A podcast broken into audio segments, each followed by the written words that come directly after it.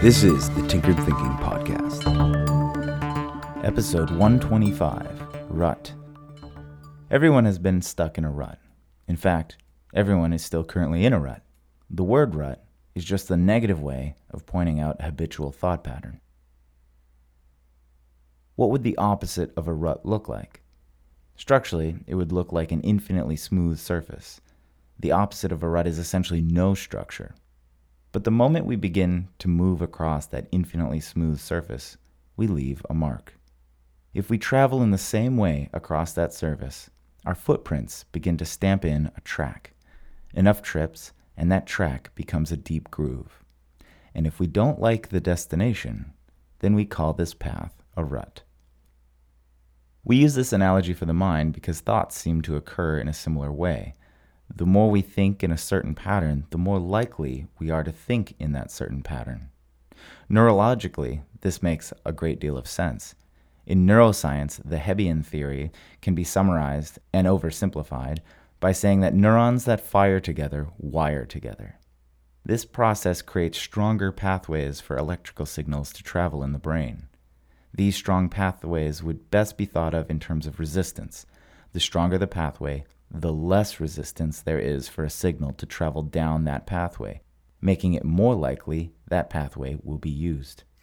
In exactly the same way that a path across a grassy field is most likely to be taken because it's most likely the fastest route, hence, it is the path of least resistance. Or how tracing a drawing is so much easier than drawing something new.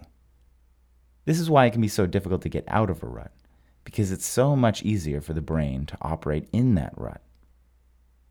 We need two pieces of mental equipment to deal with ruts, and together these tools are at the core of the brain's ability to change, explore, discover, and solve. The first is the thoughtful pause.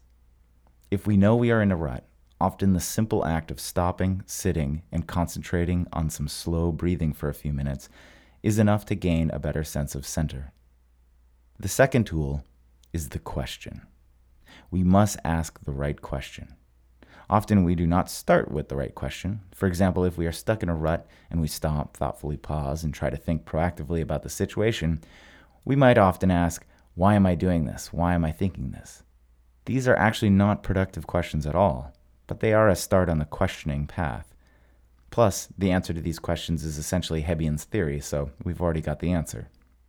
The question tool is infinitely useful because it can be used to sharpen itself.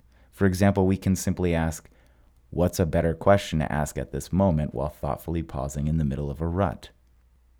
We might be able to productively oversimplify a lot of the mental and situational ruts that we get into by asking, Since I know where this behavior or pattern of thought leads to, and I don't like it, where would I like to go instead? If basking in the warm glow of a television or scrolling Facebook for a few hours always makes us feel like an unproductive waste, we might ask, what would be better than feeling like an unproductive waste? We can perhaps remember how good it feels to accomplish something, even something small like making the bed or cleaning a room. But an important part, perhaps the most important part of getting out of the rut, is making it harder to go down that path. We have to fill in the rut a little bit. This might involve throwing a hammer at the television or turning off the phone and putting it in a lockbox for an hour or two a day. Thinking we will just magically develop the willpower to ignore the slippery slope of the rut and be a more productive, interesting, wonderful human being is not a good recipe for success.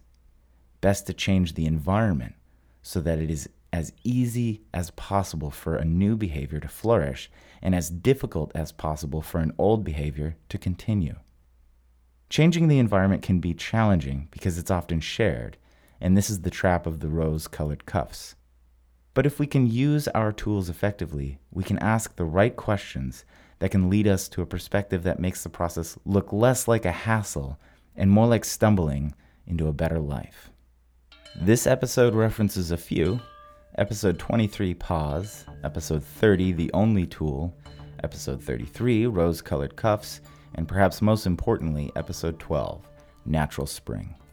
If you'd like to explore those references further, please check out any of those episodes next.